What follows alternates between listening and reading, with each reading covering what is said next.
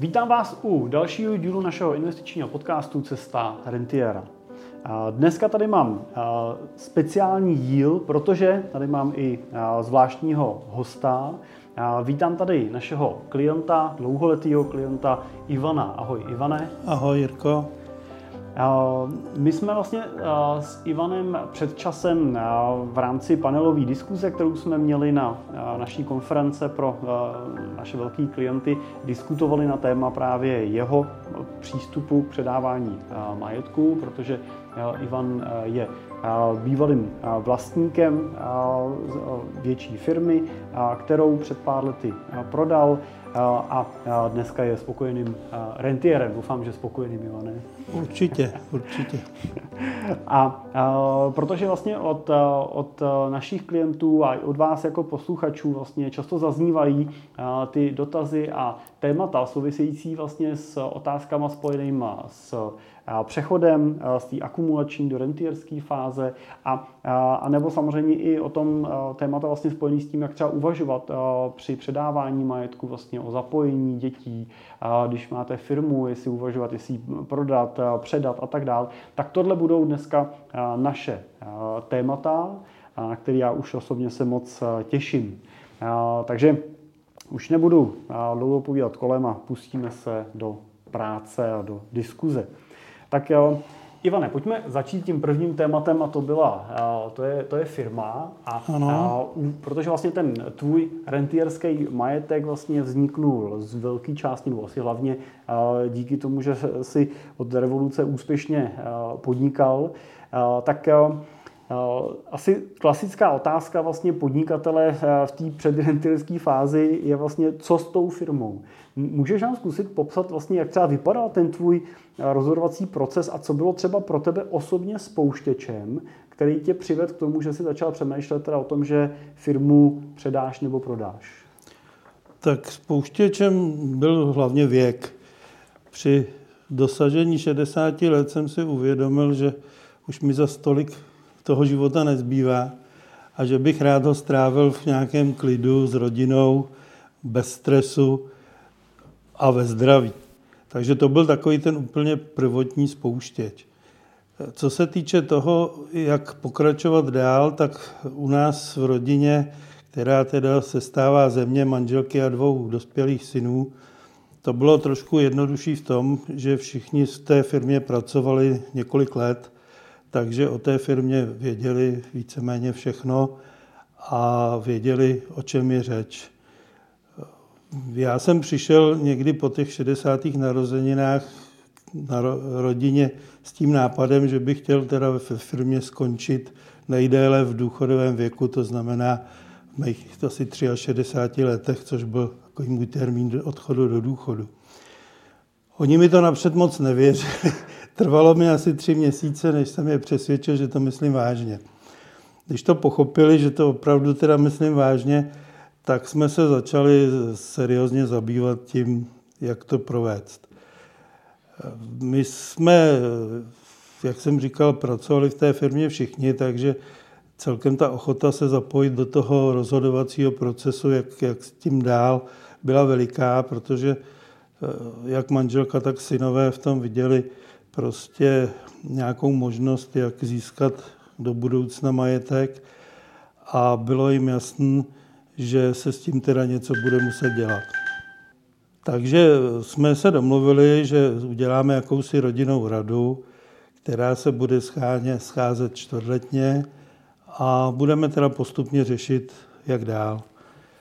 Na úvod v té, na té první zkusce jsem zadal rodině několik takových otázek na tělo, která účel toho byl, aby jsme zjistili, co vlastně každý člen rodiny považuje za optimální řešení. To si myslím, že bylo velice důležitý a doporučoval bych to každému, aby tohle ze všemi dědici a členy rodiny udělal, protože z toho jednoznačně nakonec vyplynulo to, že by se firma měla prodat. Ten, těch důvodů bylo několik. Měli jsme sedm variant možných postupů, a vybrali jsme teda společně tři preferovaný, ale všechny ty tři preferované varianty vedly k tomu firmu prodat nebo ukončit jejich činnost. Manželka zejména preferovala to, aby synové nevlastnili firmu 50 na 50% protože měla, myslím si, že oprávněný obavy, že by to do budoucna v rodině mohlo přispět k nějakým rozkolům a napjatým vztahům. Synové se vyjádřili podobně s tím, že by těžko snášeli, aby jeden byl podřízený druhýmu. To by asi taky nedělalo dobrotu. Tohle byli schopní třeba oni jako sami říct? Že... To byli sami říct schopni v těch otáz, odpovědích na ty moje otázky, to hmm. jednoznačně vyplynulo. Tam prostě byla otázka, chcete, chcete být podřízený jeden druhému nebo ne?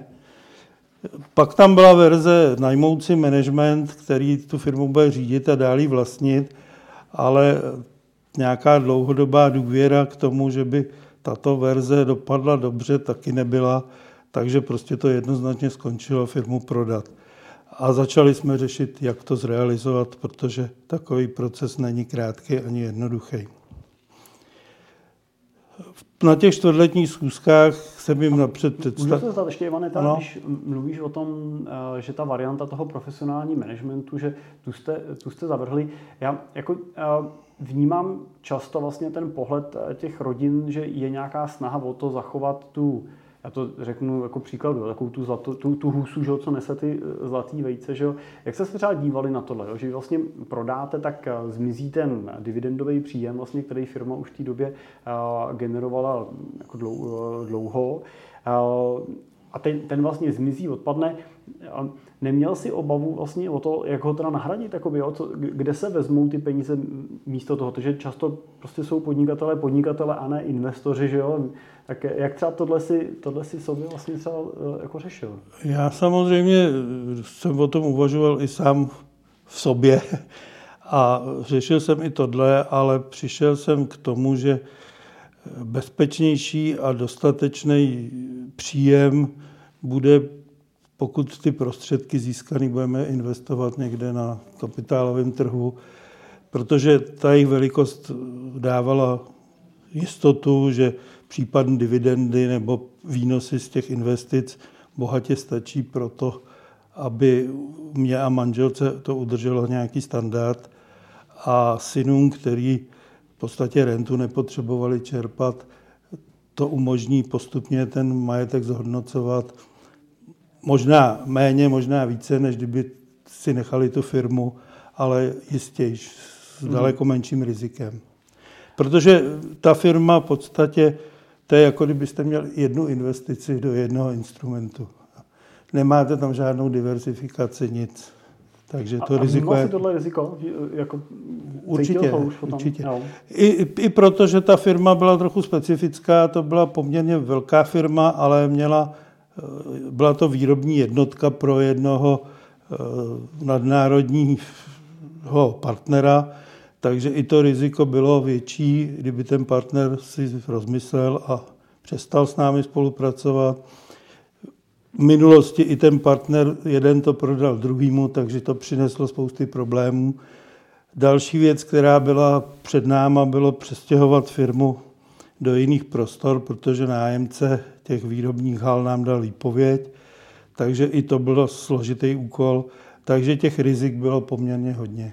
A jak se třeba eh, ten tvůj pohled na ty rizika měnil třeba v postupem času? Protože na začátku té dráhy, že na začátku budování té firmy člověk vnímá nějak a jak jsem pochopil, teda postupem toho času vlastně se i ten tvůj pohled na tu situaci spojenou s tím rizikem měnil. Dokáže třeba si vzpomenout, jak jsi se na ně díval třeba na začátku a co třeba tě vedlo potom k té změně toho pohledu v čase? Určitě, když jsme se setkali s tím partnerem, což byla velká, jak jsem říkal, nadnárodní firma s sídlem v Americe, tak ten cíl byl prostě tady jejich evropskou výrobu přesunout k nám, snížit náklady a zvýšit prostě takový ten podíl eh, naší firmy i na vývoji a unifikaci těch výrobků. Ty výrobky sloužily pro, pro jejich prodej v oblasti EMEA, což je teda Evropa, Střední východ, byla k tomu ještě Austrálie, Oceánie přifařena. Postup, a celý ten projekt byl postavený na to, že se uzavře smlouva na pět let, za rok, za dva se zrealizují ty, ty cíle a pak se uvidí, co dál. Po pěti letech, kdy byla taková ta euforická fáze budování a firma se zvětšila asi čtyřikrát, co se týče jak počtu lidí, tak obratu, tak si obě strany řekly, že jsou spokojení, uzavřela se smlouva na dalších pět let. Ovšem stalo se to, že po dvou letech tato americká firma prodala ten svůj biznis korejské firmě a tím samozřejmě nastalo spousty různých problémů. Ať v tom, že ta korejská firma má přece jenom jinou mentalitu, tak v tom, že se začali prostě vedoucí pracovníci toho partnera střídat prakticky dvakrát do roka. Bylo problém se s někým v podstatě na čemkoliv domluvit. A to riziko toho, že budou nějaký problémy, se začalo tím pádem zvyšovat. Jo, takže byl to jakoby ten podnikatelský vývoj, tak, ten podnikatelský tak, progres. Mě třeba zajímalo i to, jak to třeba osobně, ty, jestli třeba ty osobně si třeba vnímal u sebe i třeba postupem toho věku, jestli se třeba ten tvůj osobní jako postoj k tomu, k tomu riziku vlastně třeba podnikatelským zmínil si, si pak na konci vnímal, že je to vlastně jako jedna karta, že jo, jeden, jeden biznis, jeden dodavatel, tak jestli třeba tohle se u tebe taky třeba měnilo nějak i třeba s pohledem na, na věk? Jo, měnilo se to jak s pohledem na věk, tak s pohledem toho, že my jsme v té firmě začínali čtyři společníci a to samozřejmě rozkládalo tu zátěž na čtyři osoby, takže to bylo snesitelnější. Já jsem byl o 15 let mladší, takže s tím nebyl takový problém. Ale postupem času jeden z těch společníků zemřel, jeden odešel do důchodu a protože jsme ještě společně vlastnili druhou firmu, která se zabývala podobným biznisem a zbyli jsme dva, tak jsme si to s mým kolegou, společníkem rozdělili a každý si v podstatě nechal jednu z těch firm. A tím ty bedra spadly celý na mě. A to samozřejmě není jednoduchý mít zodpovědnost za 150 lidí a poměrně velkou firmu. To člověka prostě zmáhá, ať si to připustí nebo ne. A čím je člověk starší, tím víc ho to zmáhá. A samozřejmě v tom věku 60 plus už člověk nemá takový ten drive a už prostě nějaký rozjíždět další aktivity a tu firmu prostě postrčit třeba o level víc, už člověk na to nemá prostě tu, tu správnou sílu.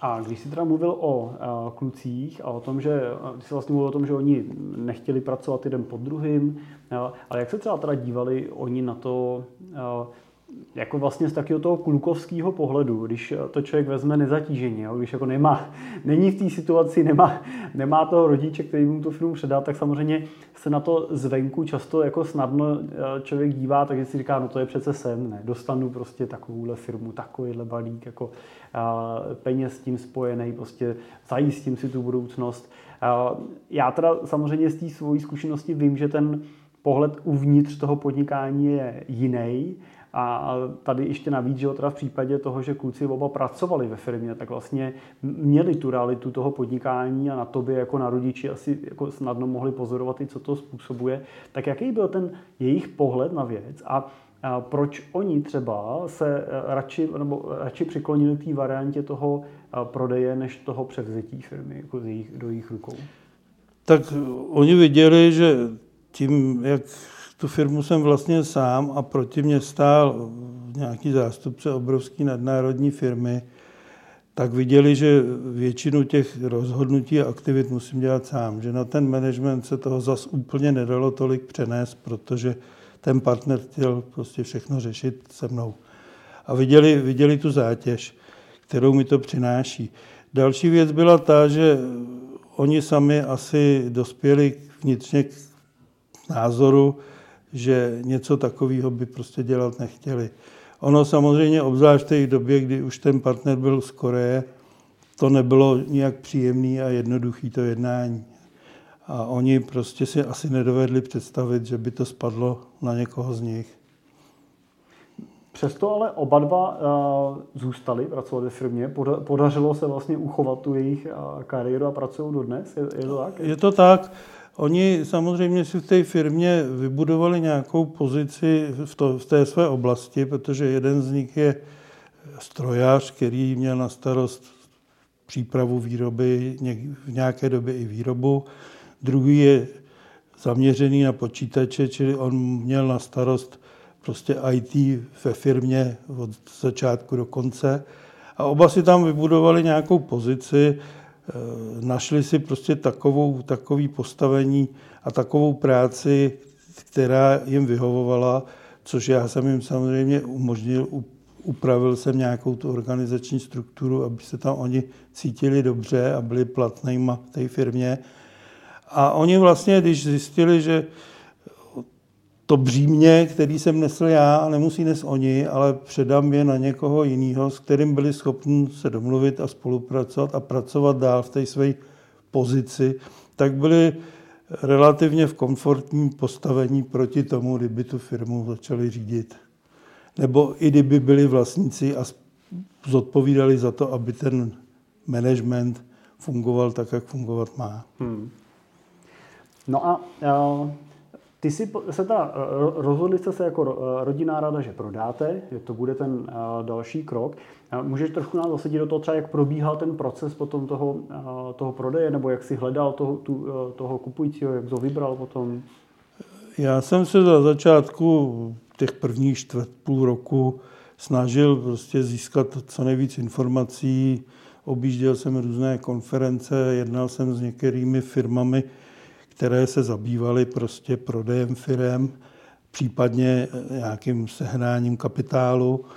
A získal jsem si nějaký takový rychlej přehled o tom, jak vlastně takový proces probíhá a co je vlastně důležitými parametry, aby se to podařilo realizovat za rozumných podmínek. Když jsem si udělal tenhle ten prvotní náhled, tak jsem pak začal hledat partnera, který by mi s tím pomáhal a nějakým způsobem jsme relativně náhodou narazili na spolu na firmu Ernst Young, která nabízela v podstatě tuhle tu podporu těm malým a středním podnikům eh, při prodeji nebo převedu firmy na následníky. Takže s nima jsem udělal nějakou dohodu a začali jsme pracovat na tom prodeji. Měli jsme několik variant, které já jsem se snažil i nějakým způsobem ocenit ve spolupráci s partnerama z Ernst Young, aby jsme viděli, co to může přinést. Co se týče toho přínosu, tak Eh, se to lišilo v řádu nějak malých desítek milionů, čili nebyl s tím nějaký velký problém. A takový ty varianty, které by přinesly nejvíc, prostě nespadaly do toho tu firmu prodat. Jo. Takže i to nás utvrdilo, že ta verze prodeje je dobrá varianta. Takže i přesto jste se rozhodli prodat, jste zvažovali i další scénáře v průběhu té cesty? Měli jsme tam oceněný i další asi mm-hmm. tři scénáře, aby jsme se utvrdili, že ta varianta prodat je ta správná a samozřejmě mi to potom potvrdil i ten poradce firma Ernst Young, že to je správná varianta. Můžeš teda říct, jako, co, co třeba jenom byly, bylo těma scénářema, co bylo ještě těma variantama, který jste zvažovali? Jestli to byl nějaký částečný prodej? Nebo...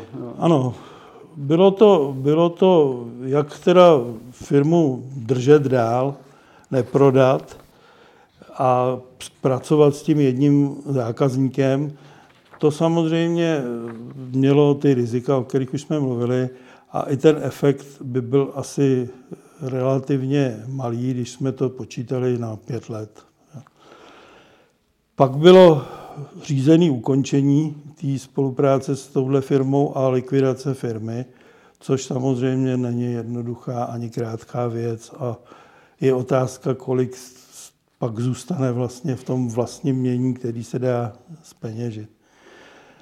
Pak bylo, pak bylo podstatě verze, verze zpočátku prodat to tomu partnerovi, ten o to nejevil příliš zájem, prodat firmu finančnímu investorovi a prodat firmu strategickému partnerovi.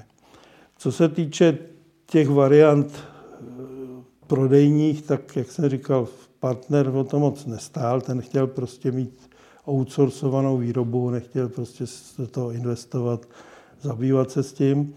Co se týče prodeje finančnímu investorovi, tam to narazilo na eh, ten problém, že jsme měli v podstatě jednoho zákazníka, který to nechtěl koupit. To znamená, ten finanční investor, který vždycky potřebuje nějaký výstup po pěti, sedmi letech, tak ten výstup prostě nebyl jasný, komu by to oni mohli prodat. Takže byla varianta prodeje strategickému partnerovi a ta se potom rozvinula do dalších několika podvariant, které postupně vznikaly. Vnímáš o tom tu poradenskou roli? Třeba tady v tom případě vlastně sehrál Ernst, Young, že jo? pak uh, vlastně si navazoval spolupráci vlastně s uh, naším společným partnerem, se, kterým vlastně ty si nás potom díky té tvojí dobré zkušenosti seznámil vlastně s Zdenkem Mikulášem ze Samaku. Vnímáš vlastně tu roli uh, těch, těch poradců, který vlastně tam v tom prodeji s tebou byli jako přínosnou? Určitě. Já jsem teda v té firmě Ernst našel velice skuteč, partnera, který v podstatě mi pomohl vyřešit, jak to udělat a e, zpočátku se samozřejmě hodně snažil i najít toho strategického partnera. S chodou nějakých náhod jsem si ho nakonec našel já, ale to vůbec nevadilo. Oni mi prostě dali jasný rámec, jak to udělat, koho hledat a jak potom by se to dalo zrealizovat. Čili oni byli ten poradce v tom procesu najít toho kupce a e, připravit nějaké podmínky, jak by ta koupě měla být z hlediska toho obchodního. To znamená, co za to, kdy a nějaký záruky a případně nějaké moje další zapojení v té firmě a tedy. To oni připravili perfektně. Co se týče firmy Samak, ta nastoupila až v té druhé fázi, to znamená v té realizační. Když už byl vybrán partner, byla vybraná cesta, jak to udělat.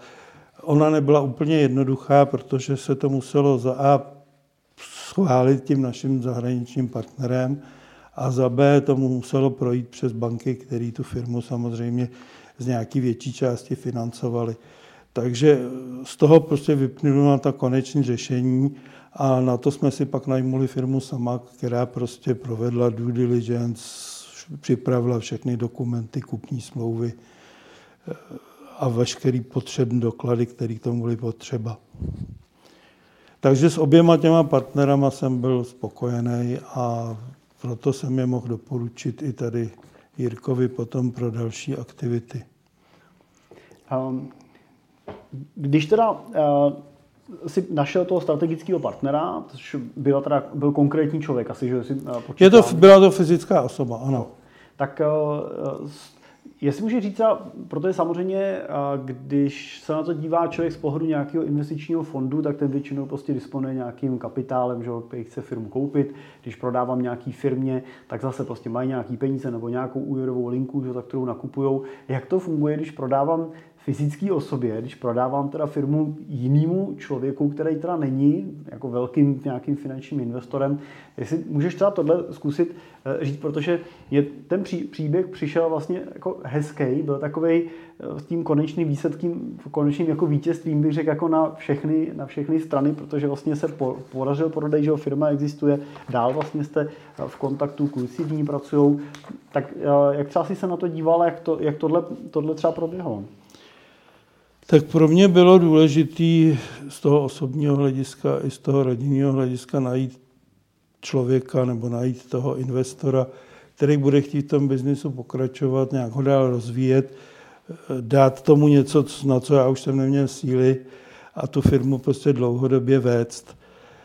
A aby to umožnilo zajedno zachovat pracovní místa těm zhruba 100 zaměstnancům, s kterými jsem za ty léta měl samozřejmě i nějaký vztah, a aby to případně umožnilo teda i synům pokračovat v té jejich práci v té firmě. Takže to byl hlavní, hlavní moje takovýto interní kritérium při tom výběru. My jsme postupně, postupně hledali, oslovili jsme i některé naše dodavatele, kteří taky projevovali zájem a hledali jsme v podstatě nějakou optimální možnost, jak z hlediska toho, co jsem před chvilkou říkal, tak z hlediska toho to nějakým způsobem ufinancovat. Nakonec jsme si se na nás obrátil v podstatě eh, ten investor, s kterým jsme potom zrealizovali ten prodej. On byl původně součástí nějaké firmy, která o to projevovala zájem, ale ten zájem se neukázal dostatečný a no, prostě nebyl i z mé strany akceptovatelný, ale ten člověk, který v té firmě pracoval, se mně hodně líbil a prostě byl o 20 let mladší než já a měl ten potřebný drive a měl zájem a měl zkušenosti z toho oboru. My jsme vyráběli stavební stroje a on se v tom několik let angažoval od nějakých projektových manažerů až po řízení několika set lidí ve výrobní firmě, takže měl všechny předpoklady pro to tenhle biznis zvládnout, měl v něm přehled a věděl, do čeho jde. Takže zbývalo řešit, eh, jak to ufinancovat. My jsme to, protože ta firma měla ve vlastním mění zhruba 60 milionů nerozděleného zisku, takže to byl jeden zdroj, který se dal využít. Pak tam byl zdroj nějaký jeho vlastní majetek a protože to nedalo dohromady tu potřebnou sumu, tak jsme se nakonec dohodli na pětiletým splátkovým kalendáři, který eh, byl nastavený tak, že zhruba 40% bylo zaplaceno při tom převodu a zbylých 60% bylo spláceno po dobu pěti let. Všechno už to proběhlo, už to máme za sebou, dopadlo to přesně tak, jak jsme předpokládali, takže s tím nevznik problém. Bylo to sice určitý riziko, ale já jsem po celou dobu toho splácení měl tu firmu zastavenou můj prospěch, takže to riziko pro mě nebylo až tak veliký, spíš, spíš to byl problém tohle všechno zvládnout s těma bankama, který samozřejmě tu firmu taky chtěli mít nějakým způsobem zastavenou, protože jí půjčovali provozní kapitál. To je asi důležitá věc, že prostě to nebyla jenom jako naivní v úvozovkách, naivní víra v to, že všechno dopadne dobře, ale že tam jako byla řada kontrolních mechanismů, zástavy a tak dále, který prostě zajišťovali to, že v případě, že by nebyla ta pohoda. To právě jsme měla. řešili společně s firmou Samak, jo. který dokázali tu kupní smlouvu v podstatě vyprecizovat tak, že byla pro všechny tři strany, což znamená investora, banku i mě, přijatelná a zajišťovala určitý záruky. Je něco, co by si třeba udělal dneska z pohledu toho, ať už procese, procesu prodeje, nebo termínu prodeje, nebo přístupu k tomu prodeji třeba jinak? Ono, život je jenom náhoda. Jo. V podstatě, i kdybych to chtěl udělat jinak, tak by to mohlo dopadnout úplně stejně. A nebo kdybych to chtěl zopakovat stejně, tak by to mohlo dopadnout úplně jinak. V těch, ten proces vlastně toho prodeje eh, od toho prvopočátku do toho podepsání smlouvy trval téměř čtyři roky a dalších pět let trvalo to splácení, čili celkově to bylo téměř devět let. A za tu dobu se stane tolik věcí, jak se stalo na straně zákazníka, tak jsme museli firmu přestěhovat a další a další věci, že je těžko říct, že bych něco chtěl udělat jinak. Já jsem spokojený s tím, jak to dopadlo a říkám, kdybych to zopakoval, mohlo by to dopadnout úplně jinak. A když se zeptám na ten termín, protože to samo o sobě bylo teda dlouhý proces, ty už seš řadu let vlastně spokojeným rentiérem. Ten, tu fázi toho, té úvahy o tom prodeji si zahájil někde kolem 60 let, teda? To, to bylo ten, to období. Je to třeba doba, kterou by si dneska řekl, že to bylo jako ideální, nebo by si třeba dneska eh, uvažoval třeba v nějakým dřívějším jako časovým horizontu? Tak ono záleží i na tom, co s tím získaným kapitálem nebo prostředkama chcete potom dál dělat. Jo.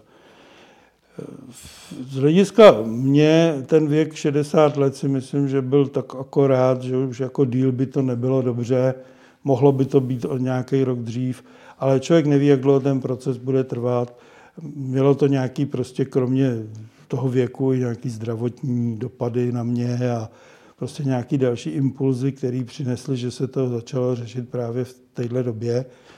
Ale důležitý je potom, že získáte tím nějaký prostředky a co s nima. Pokud je chcete předat svým dětem, tak je dobrý to udělat včas, protože když já budu držet firmu do 80 a předám majetek dětem v 60, tak jim spíš teda přinesu horký chvilky, než abych jim pomohl.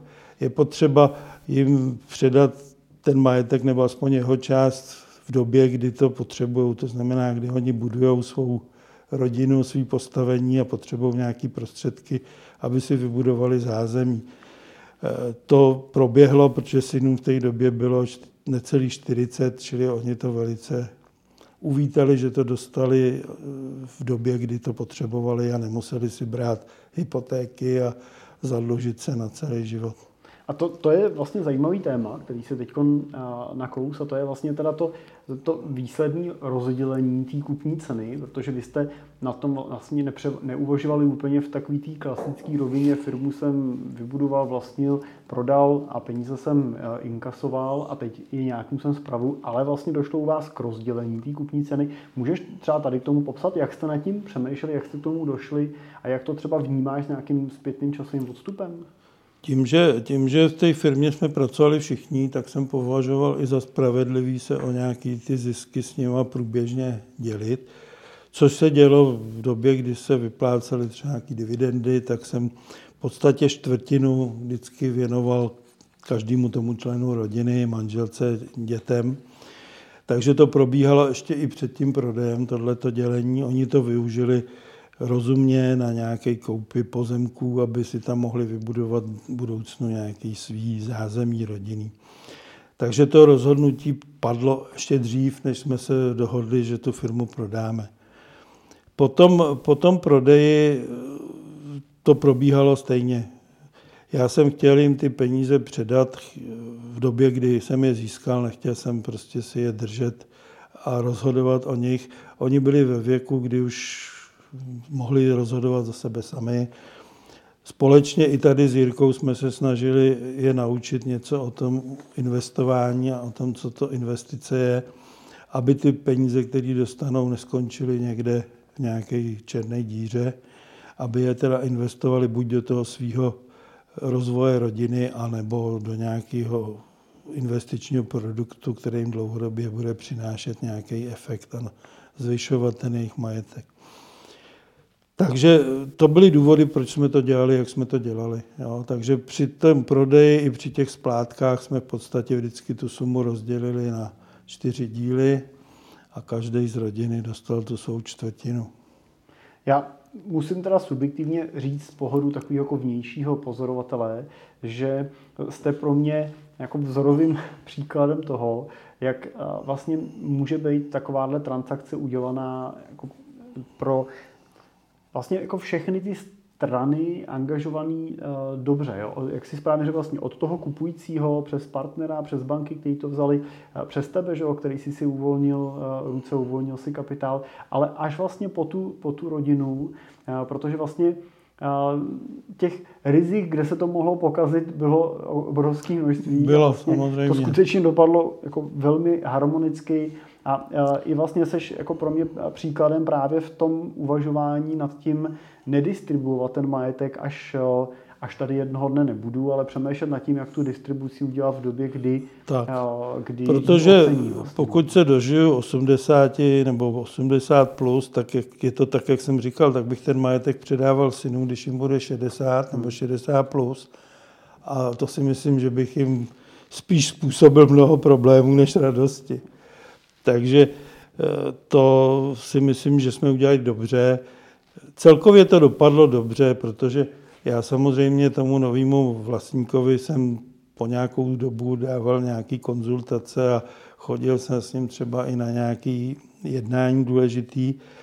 A v podstatě všichni prostě říkali, že to je malý zázrak, protože i já jsem mluvil o firmě jako my, moje firma, i když už jsem ji dávno nevlastnil, prostě všichni prostě byli z toho překvapení, jak jsme i ve shodě s tím novým majitelem. V téhle části náš rozhovor pozastavím protože jsme pokračovali ještě dalších víc než 30 minut s Ivanem, tak jsme se rozhodli rozdělit ten rozhovor na dvě části, kde v té první jste právě slyšeli příběh a pohled Ivana na ten prodej firmy a to, jak uvažoval v rámci rodiny nad distribucí toho majetku. A v druhé části se podíváme na to, jak renta a rentierství změnilo jeho život, jak investuje ten svůj majetek, který získal prodejem společnosti a jak se mu daří. A uzavíráme to zajímavou myšlenkou a to je nějakou výzvou a radou pro všechny z vás, kteří jste teprve třeba budoucíma rentierama a na, na ten svůj vysněný okamžik přechodu teprve čekáte. Tak uh, určitě se máte na, to, máte na co těšit a ten další díl uh, vyjde už hned jako příští. Tak doufám, že vás rozhovor bavil a že jste se něco zajímavého dozvěděli a že se uslyšíme u toho příštího dílu jako pokračování. Tak díky a brzo naslyšenou.